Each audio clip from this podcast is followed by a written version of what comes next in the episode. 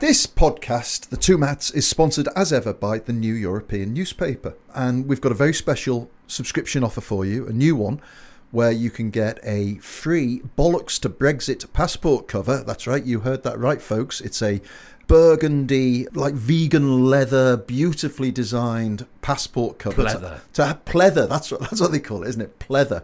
To hide your um, new British blue. The shame of the blue shame, the shame of the passport. blue passport. And you can get your free Bollocks to Brexit passport cover free with a subscription to the New European from just £1 a week. So to take this fantastic offer, and trust me, if you like this podcast, you will absolutely love the New European, go to theneweuropean.co.uk forward slash two mats. That's the number two, M A T T S, and there's a link in the show notes. Ryan Reynolds here from Mint Mobile. With the price of just about everything going up during inflation, we thought we'd bring our prices down. So to help us, we brought in a reverse auctioneer, which is apparently a thing. Mint Mobile unlimited premium wireless. Ready to get 30, 30, bit to get 30, bit to get 20, 20, 20, bit to get 20, 20, bit to get 15, 15, 15, 15 just 15 bucks a month. So, Give it a try at mintmobile.com slash switch. $45 upfront for three months plus taxes and fees. Promo rate for new customers for limited time. Unlimited more than 40 gigabytes per month. Slows. Full terms at mintmobile.com. Hiring for your small business? If you're not looking for professionals on LinkedIn, you're looking in the wrong place. That's like looking for your car keys in a fish tank. LinkedIn helps you hire professionals you can't find anywhere else, even those who aren't actively searching for a new job but might be open to the perfect role. In a given month, over 70% of LinkedIn users don't even visit other leading job sites. So start looking in the right place. With LinkedIn, you can hire professionals like a professional. Post your free job on linkedin.com slash achieve today.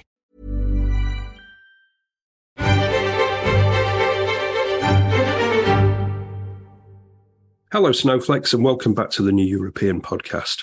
My name is Steve Anglesey. I'm the editor of the New European. If you like what we do, there's really no better way to support us than by subscribing. And to make that decision easier for you, here's a fantastic offer for podcast listeners. New subscribers can get a year's digital subscription for just £1 a week, giving you full unlimited digital access to our website. And new subscribers can buy a year's subscription to our print and digital package for £2 a week. For that, you'll get unlimited digital access, plus our award winning newspaper will be delivered to your door every week for a year. To take advantage of this exclusive offer and to join our growing community of avid readers, you can subscribe at the neweuropean.co.uk slash TNE podcast. That's the neweuropean.co.uk slash TNE podcast. Now, this week on the New European podcast, it's Tory leadership election fever. Why did I vote Remain? I was concerned about disruption after Brexit. It turns out that disruption didn't happen. That's what Liz Truss said the other night. And how refreshing after four years of Boris Johnson to know that our next Prime Minister will be someone who tells the truth. Yes, there she was, lying to a Tory hustings on Wednesday after spending Monday and Tuesday lying about her collapsing pay boards policy. That was billed as a bold Thatcherite attack on the bloated pay of fat cat civil servants. It turned out actually to mean a pay cut for every future NHS worker, teacher, policeman or woman, firefighter, person who works on the bins, just about everything. Oh, just the ones who've got the bad luck to live outside London. Liz Truss's lies are so blatant, her rhetoric about Nicholas Sturgeon and Mark Drakeford so empty, her adding up so askew that she's plummeted in the Tory leadership polls like a turd in a well, as Bill Clinton used to say. Well, she's not, is she? Just kidding. She's up on Rishi Sunak by 69% to 31% in the last two polls of the Tory party faithful. Incredible. What a choice it is between Truss and Sunak. Third in command in the least talented government of all time, leading the second in command in the least talented government of all time, simply because the third in command didn't resign in protest over the first in command in the least uh, talented government of all time. But when we're facing 13% inflation, a year long recession, 3% interest rates, fuel bills of £3,500 a year, at least the next Prime Minister will be able to say something funny about cheese and then have a go at the wokerati. On last week's podcast, we talked about Rupa Huq MP describing Sunak v Truss as like a battle between typhoid and cholera. So, with that in mind, we asked you, dear New European podcast listeners, to fill in the blank at the end of this question. A choice between Liz Truss and Rishi Sunak is like a choice between blank. Here are the best of your answers. You've really surpassed yourselves this time. Thank you, everyone. John Murphy says a choice between Liz Truss and Rishi Sunak is like a choice between Stan and Ollie. Nicholas Evans says it's like a choice between Pinocchio and Munchausen. Susan Fogg says it's like a choice between Scylla and Charybdis. George Plater says it's like a choice between Ronnie and Reggie. Graham Stark says it's like a choice between ars- arsenic and cyanide. DC says it's like a choice between arsenic and arsenic. Dr. Mark A.G. Smith, uh, a medical man who clearly knows these things, says it's like a choice between torsion of the testicle or a full rectal prolapse. Richard Scales says it's like a choice between flying elephants with diarrhea and pissing into a force nine gale while on top of Everest. Connor says it's like a choice between which toilet to be sick in on the last day of Glastonbury. Adrian Mather says it's like a choice between a colonoscopy and a different kind of colonoscopy. Katie Montgomery says it's like a choice between the worst person you've ever heard of and then one who's even worse than that. A radical shift says it's a choice between a rock and a hard place. Stu M says it's a choice between a cock and a hard face. Olive says it's a choice between shite and shit. Mancunian 35 says it's a choice between bullshit and horseshit. Jim Splurton, who's thought about these things, says it's like a choice between having an elastic band flicked at your left testicle and having an elastic band flicked at your right testicle. Peter Hunter says it's like a choice between being run over by a bus or run over by a lorry, and Alistair Campbell. And how nice it is to hear that name uh, connected with a successful podcast for a change. So it's a choice between Liz Truss and Rishi Sunak is like a choice between Boris Johnson's Foreign Secretary and Boris Johnson's Chancellor. Now, let's bring in the new Europeans, James Ball, who, for anyone still sitting on the fence after hearing all of that, has helpfully outlined 39 reasons why Liz Truss will be a terrible Prime Minister. That is on the cover of our new edition, issue 302 of the New European. James, before we go through all the history and all the clues that tell us to be very afraid of a Liz Truss premiership, what about this last week? What have we learned about Liz Truss in recent days? So, um, I mean, I think we learned quite a lot in a uh, very busy 24 hour period where um, Liz Truss, having a sort of commanding 30 point lead, uh, if you believe YouGov, uh, of the uh, contest, decided that that was the perfect time to announce that she was going to introduce regional pay boards, which is something Treasury has wanted for ages. It's quite weird for Liz Truss to su- suddenly go Treasury brain against Rishi Sunak. So Liz Truss said she was going to introduce regional pay boards uh, with this intention that um, public sector salaries would reflect salaries in the area. Mm. And what that amounts to in practice is huge pay cuts for doctors, nurses, teachers, you know, police in uh, in the north, yeah. and middle class professions in the north tend to vote Tory. So it was essentially a sort of massive fuck you to the red wall. So yeah, it went down like a cup of cold sick. Ben Houchen, who's sort of you know the um, northeast uh, conservative mayor, you know, big rising star in the party, absolutely condemned it. Everyone else condemned it, and so by about lunch time, um, she came out saying she wasn't going to launch any regional pay boards, and also it was all complete misinformation, and it was all the media's fault. Yeah. Um, and so the issue for her was there was a press release from the night before saying she was going to launch pre um, going to launch regional pay boards, and that they would save 8.8 billion pounds a year. Now, it's quite hard to see how you launch a pay board and save nearly £9 billion a year if you're not going to, you know, reduce salaries. And so it was a very, very Boris Johnson type cock up in that it involved a policy that hadn't really been thought through. It got launched sort of earlier before anyone really kind of kicked it around a bit and went, hey, why, why might someone not like this? And then it got U-turned within about 12 hours. And then they decided to try and claim that, in fact, the policy had been invented, um, which I think is actually the plot of the very first episode of The Thick of It. Yeah. Um, so it didn't really tell you anything good, but it did perhaps show you why she's kind of the Boris continuity candidate, I guess.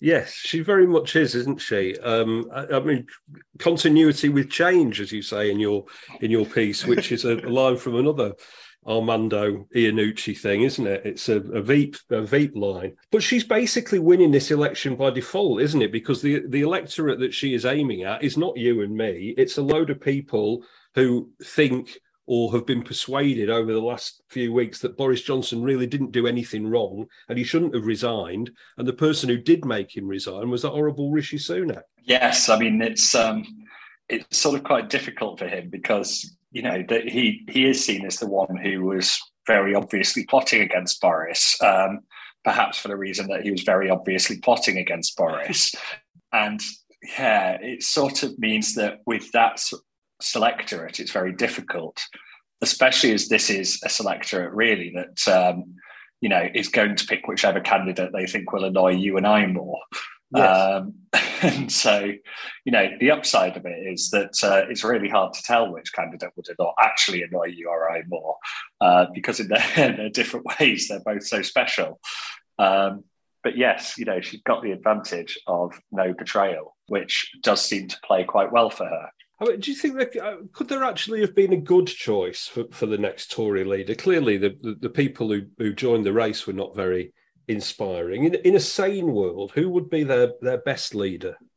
I mean, there are plenty of capable people on the Conservative benches. You know, I think Tom Tugendhat was never going to be the leader, but sort of had a good go at it. There are ministers who've sort of quietly done quite good jobs in their department uh, departments. But I think the issue was the second any of them were running for leader, they started to feel like they had to pander to the sort of maddest of the backbenchers and then mm. the hmm. madness of the base uh, which just landed them with all sorts of issues, um, especially because you can't really sort of, you know, it's quite hard to fake insanity.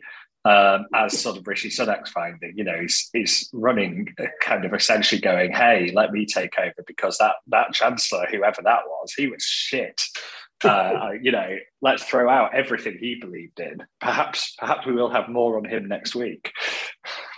Yes, I mean it's it's totally totally bizarre, isn't it? And I think I mean even Tom Tugendhat, who uh, was quite easily the the best of a, a, terrible bunch, ended up going on about how all Labour voters wore sandals and uh, and uh, the Tories were the natural party of government, um, which is uh, unhinged. Pol- politicians have this very strange habit. Um, it's usually found amongst the sort of hardcore Twitter left of not realizing that quite a lot of people have voted for both major parties. And they don't sort of think in these tribal terms. And so you end up with this sort of bizarre situation where they start slagging off voters who could easily be their voters, um, which is usually not the best tactic. No, what is the case for Liz Truss? I mean, what's what's what's she good at? What are the signs that she might be able to run a country that's facing a brutal recession, breakdown of its infrastructure, services, and it's one that's cut itself off from its biggest trading partner? So, at, at, the risk of damning with faint praise, um, she's not actually disliked by the departments that she went in. She's known as a fairly hard worker right. uh, and pretty good and pretty good to her civil servants, and sort of will do will do the briefs. The, the sort of flip side of it is she's sort of known for getting a bee in a bonnet and coming in with a bad idea and it taking quite a lot of work to talk her out of it. Um, but there's quite a lot of ministers in this government that civil servants loathe. Um, you know, not because of their politics. You know, it's not their job to have political opinions, um, but because they're either really stupid or they're abusive to staff or you know let us not forget our current home secretary has had bullying complaints upheld against her and stayed in post. Yes. Um, so you know being a bit personible being known for that is quite nice. You know i feel like we you know we did our um, cover with a a photo of uh, Liz uh, gasping in horror. At least, to be fair to her, she actually showed a little bit of human concern when someone fainted. I yes. realise that that bar is so low it's below the floor, but we all know Boris wouldn't have done that. Uh, he'd no. probably have kept talking. Um, so, you know, she is, as a human being, apparently not terrible as a leader, I mean, her policies are just completely bonkers. Everything she's putting, you know, the only comfort is sort of you've hit the point now where sort of people like the IFS and the Institute for Government and the various other think tanks are just going, oh, don't bother paying this attention. It's got no resemblance to reality. You know, sort of I'm going to make Oxbridge interview everyone, you know, sort of, you know, as someone put, what if someone's got sort of fashion, design, and dance and uh, is sort of conscripted and forced to do a classics degree at Oxford? Yeah. Um, you know, it sort of, it makes no sense. Um, not dissing fashion design and dance. I'm just suggesting that person probably doesn't want to do classics. They probably want to do something to do with, you know, design. Hmm. I mean, when when are they going to interview them as well? I mean, the the the, the when the the A level results come out when? I mean, and then the it, it, strikes me that there's a very small window to do a very large yes. number of interviews. Uh, of yes, uh, well, it, it is it is a very dramatic shift. Lots of people actually do the, the, clever bit of the policy that would be nice if you could do it would be to shift to post qualification yes. university application. But the reason everyone backs off is it basically requires a mandatory gap year, hmm. um, which is not really great because people, unless you're middle class, you need to work in that gap year. And by the time you're working and in it, is that going to mean that people actually go, well, maybe I shouldn't do uni after all? I've got a job. And you actually entrench inequality with your effort to tackle it. Um, so, you know, policy is complicated, um, which, you know, be great if our uh, politicians realised. Yes. I mean, you've you've named these thirty nine reasons to be scared about Liz Truss. Some of them are are, are obviously you know the, the, aren't they? Let's talk for a minute about Britannia Unchained first of all. I mean, not just because it's a awful piece of work written by awful pieces of work, but I mean, one of one of the pieces, one of the, the co-authors, has got a very good chance of becoming Liz Truss's chancellor. What, what is Britannia Unchained, and, and why should people take more notice of it? It was essentially a sort of 2012 uh, lib, sort of liberal slash libertarian conservative um, manifesto, really. And it was this idea that Britain's become this lazy, timid country where benefits are too generous. And so everyone just slacks off and watches the TV and clock watches. Um, and so, you know, there was essentially, given that Rishi Sunak wants to make it uh, illegal to hate Britain, I think it would probably have got its four authors uh, arrested, especially for the uh, sort of line that basically says Britain is a sort of bunch of lazy idlers. Uh, what is it? Once they enter the workplace, the British are amongst the worst idlers in the world. We work among the lowest hours, we retire early, and our productivity is poor. Amazing. And we're also only interested in football. I mean, as if football's going to bring any joy to the nation. Uh, I mean, honestly, of all the stupid things for politicians to attack, it attacks uh, football and pop music. Now, as, as, you know, any music industry figure will tell you, music is one of Britain's massive success stories and massive yeah. ex- exports. There is nothing wrong with wanting to work with music. So, and yeah, I mean, you have to love the uh, sort of resurfacing of uh, a political uh, pamphlet attacking um, attacking football the yeah, week that uh, like you know football finally comes home. So yeah, I mean that was written. Uh, Priti Patel was in on it. Kwasi Kwarteng, obviously, who, who's tipped to be the chancellor, despite not really don't knowing much about economics, as, as everyone who knows him will attest, was in it. Raab was in it, wasn't he? I think. It, Dominic Raab and Chris Skidmore, who sort of didn't do quite as well as the others. Blimey! I mean, he's like the Stu Sutcliffe or the Pete Best of the uh, of Britannia Unchained. But four of the five people who uh, wrote those paragraphs have uh, served in the last cabinet. Amazing, absolutely amazing. I mean, look, there, there is a long list. Um, although obviously the, the, big response that we've had to this list of 39 reasons uh, that Liz Truss will make a bad prime minister is what you, have stopped at 39. But I mean, the, it's the fact that she yeah, seems we, we to... did actually have to ask people to stop making that joke. Yes, that's so right. Yeah. Um, but it's the fact that it's her sort of teen air, isn't it? It's the fact that she's slightly divorced from reality, which I, I, I think is that that's got sort of echoes of Thatcher. That you know, the chartering the private plane to Australia, insisting on a on a, a chartered flight to Australia right after COP twenty six, insisting um, that when the um, US trade envoy came over, she had to take her to uh, Robin Birley's private Mayfair yeah. club against the civil service. And the, private and the private dining room within it as well, which was exactly, yeah, yeah. And then spending I 3,000 quid on it, you know? So she also um, did uh, at that same private club a uh, Fizz with Liz event last October. Fizz with Liz. Which, uh, you, you, know, a dozen Tory MPs and they got about three grand worth of champagne and dinner, um, which she didn't declare. Incredible. Uh, which is rather interesting um, because they're claiming that it wasn't organised for her, on her behalf, or by her, despite being called Fizz with Liz. Fizz with Liz. I mean, the, the list is endless, isn't it?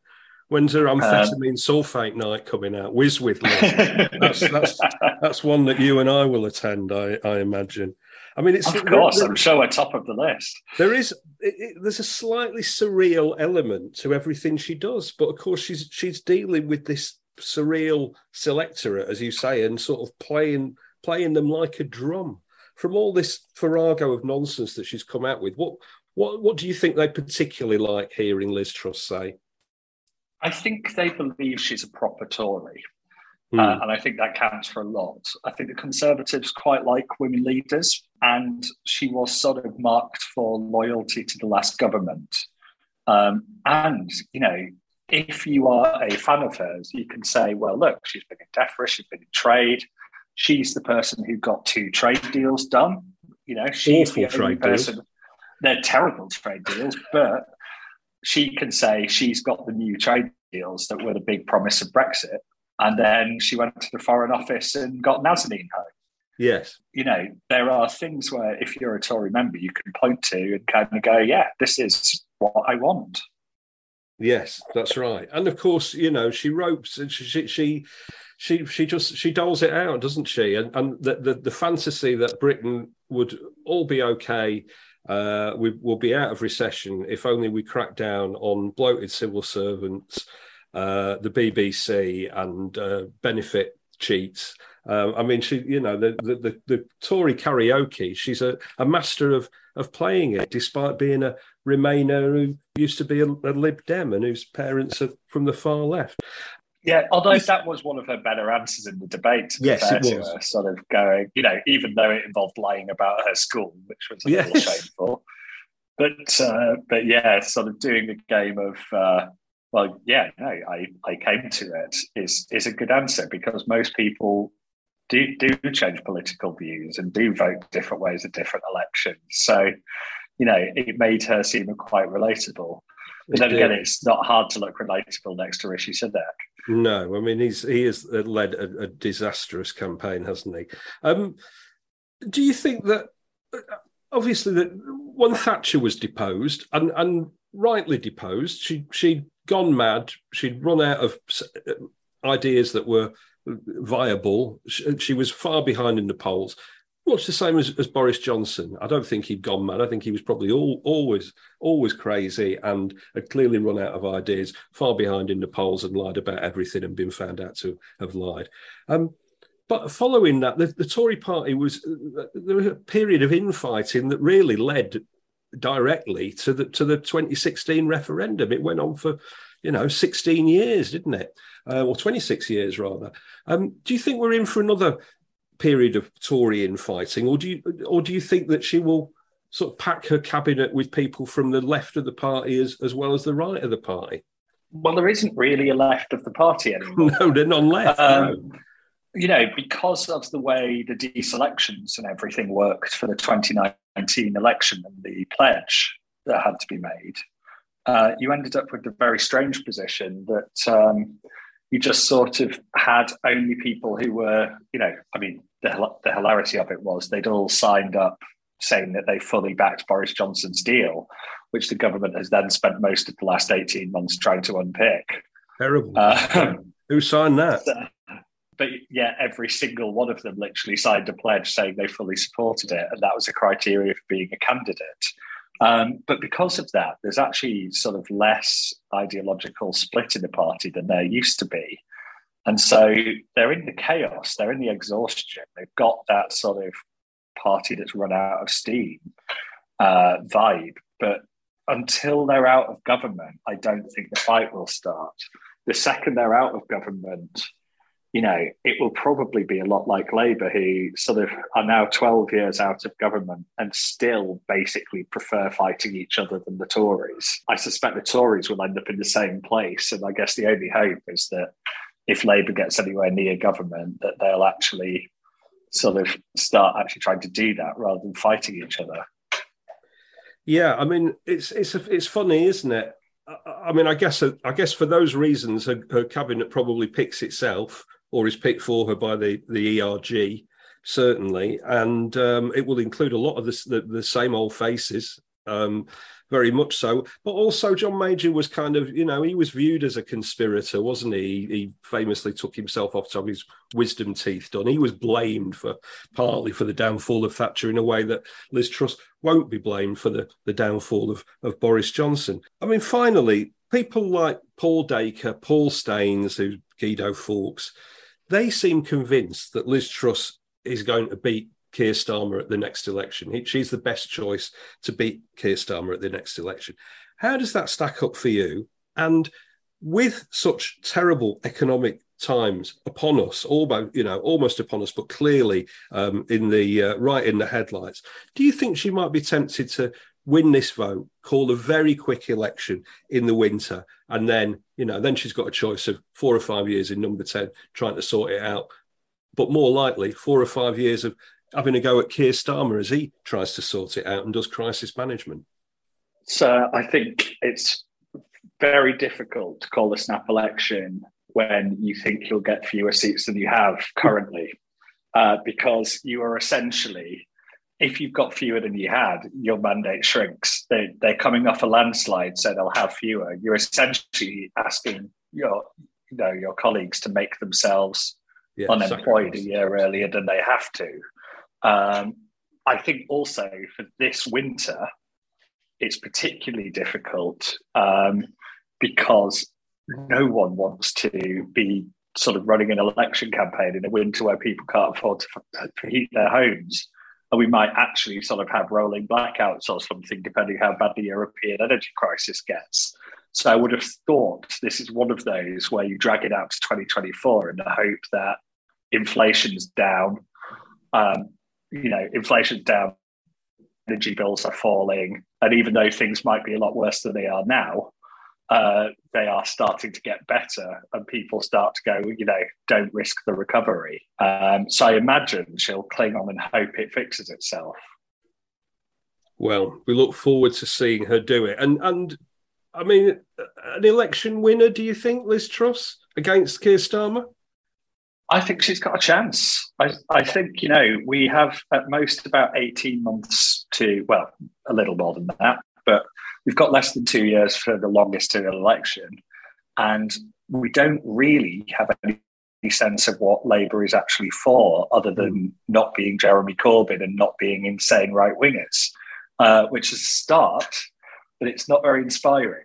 Um, and the odd thing is, they've got tons and tons and tons of policies, but they've got no, you know, what what's the agenda? What what would a what do Labour believe in? What would a Labour government do?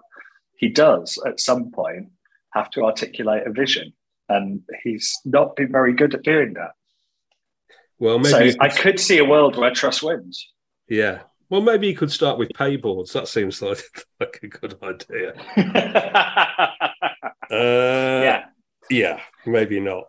Uh, let's leave it there. Thank you so much to James Ball to read James's list of 39 reasons that Liz Truss will be a terrible Prime Minister, which she will, and to get full access to James's archive. You can join us by subscribing at the neweuropean.co.uk slash TNE podcast. Thank you to James Ball. To read James's list of 39 reasons that Liz Truss will be a terrible Prime Minister and to get full access to his archive of pieces for the New European, you can join us. Please subscribe at the neweuropean.co.uk slash TNE podcast. Now, before we go to the Hall of Shame, a reminder of two brilliant podcasts from the New European.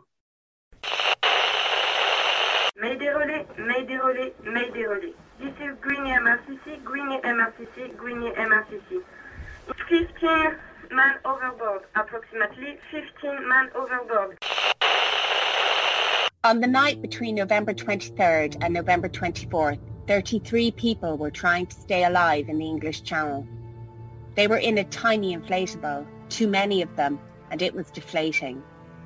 They called for help over and over again, but nobody came to help them. By morning, they were dead.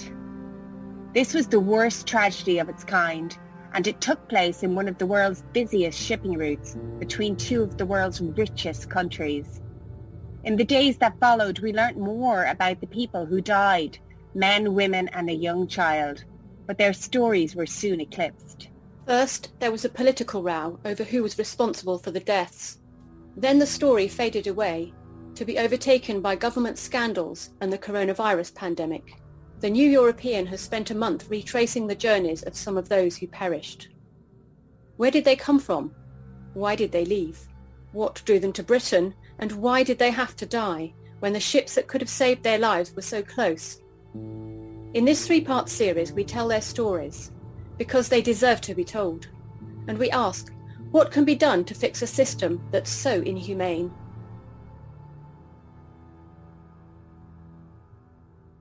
The whole series of the 27 is now available to stream or download in the same feed where you found this episode of the New European podcast. And a quick reminder Series 1 and Series 2 of Charlie Connelly's Great European Lives podcasts are also available. They tell the life stories of amazing Europeans in short 10 minute bites. Find them where you got this podcast. Just search for Great European Lives podcast or search for the 27. So finally, it's time for the Hall of Shame, the home of blowhard backbenchers, malevolent ministers, putrid pundits, things that annoy me generally. And obviously, after all that we've said, Liz Truss is in the Hall of Shame. Here's one we've not talked about uh, so far this week. What I'm very concerned about on the TV license fee is how many women have ended up in prison for non payment. It's a disproportionate number. That's what Liz Truss wrote in the Daily Mail this week. And guess how many uh, women have ended up in prison for non payment of the TV license fee alone? Um, it is a disproportionate number. It's zero. So disproportionate to the uh, space that Liz Truss has given it. Jacob Rees-Mogg is in the Hall of Shame, uh, asked to name something that was going right in Britain for the moment. He said, Our cricketers did rather well against New Zealand. All a big laugh, isn't it? All the laugh. And when he was reminded in 2018 that he'd said that there were no uh, would be no delays at Dover after Brexit, uh, Jacob Rees-Mogg said, "Of course, I got that wrong, but I got it wrong for the right reasons." Jacob Rees-Mogg there, playing all the right policy notes, just not necessarily in the right order. He's the Eric Morecambe of politics, although, unlike Eric Morecambe, uh, he's not funny, he's not very nice, and he's never been close to a wise man. Ann Widdecombe is back in the Hall of Shame. On GB News the other night, she was asked why refugees kept crossing the channel to Britain despite the threat of being sent to Rwanda. And she didn't reply, well, they might have family here or they might speak English as a second language. Instead, she said this we have a flourishing underground economy in this country. One of the big attractions of Britain is it's one of the easiest places in which to disappear. If only Ann Widdecombe would disappear. But foremost or foremost in the Hall of Shame this week is someone that we've not mentioned too often this week. It is Rishi Sunak. The would be next Tory leader is very much in the Hall of Shame for being about as truthful as the actual next Tory leader and the current Tory leader. Rishi Sunak, uh, he lied this week when he said we were at the top of post lockdown recoveries in the G7. Our trajectory is actually putting us at the bottom. And he, he lied the other week when he said his mum was used to work in a chemist. Well, she was a pharmacy, a pharmacist running her own pharmacy. And he, he lies about queues at Dover not being caused by Brexit. And he lies about being the most northern chancellor ever, which would come as news to several other chancellors who are actually from the north, not Southampton. As a backbench MP, I came up with the idea of free ports, he said the other night. Now, Rishi Sunak entered the Commons in 2015 and he was a backbencher until 2018. So he must have come up with this crazy free ports dream during 2015 to 2018, right? Except for the fact that free ports were actually first introduced in 1984 when Rishi Sunak was in infant school. And then we had them for nearly three decades of life in the uh, EU until 2012. And here's another thing about free ports this is why we shut them down. They don't work. They were closed down by Conservative government in 2012 because free ports simply move economic activity from one area to another. If you create a low tax free port somewhere, it's just going to move economic activity from towns and cities to towns and cities with docks. So Rishi Sunak is claiming to be the man who invented a policy who doesn't work. What next? He's going to pop up and say he invented the DeLorean car or the soap Eldorado or Google Glass. Maybe, you know, I made a real mess in my kitchen last night. Maybe Rishi Sunak will pop up and tell my partner that he did it instead. Or, you know, the other day, if you scrape your neighbour's car with your own, maybe Rishi Sunak will turn up on the drive and go, all me. How soon before Rishi Sunak stands up and says, Do you know, just the other day, I was the man who invented Liz Truss's popular pay board policy. That was the New European podcast with Steve Anglesey. Thanks to you for listening. Thanks to our producer, Ellen Longman Rood, and thanks, of course, to James Ball. A reminder of our special offer for new subscribers. If you go to the neweuropean.co.uk slash TNE podcast, you can join us for the great price of just £1 a week for digital or £2 a week for print and digital. That's the neweuropean.co.uk slash TNE podcast. Please subscribe if you don't want to miss an episode of this podcast and give us nice ratings and lovely reviews when you can. On social, join our Facebook readers group, follow the New European on Twitter at the New European, and you can follow me on Twitter if you like at Sanglesey, S A N G L E S E Y. Until until the next time we meet, so long, snowflakes.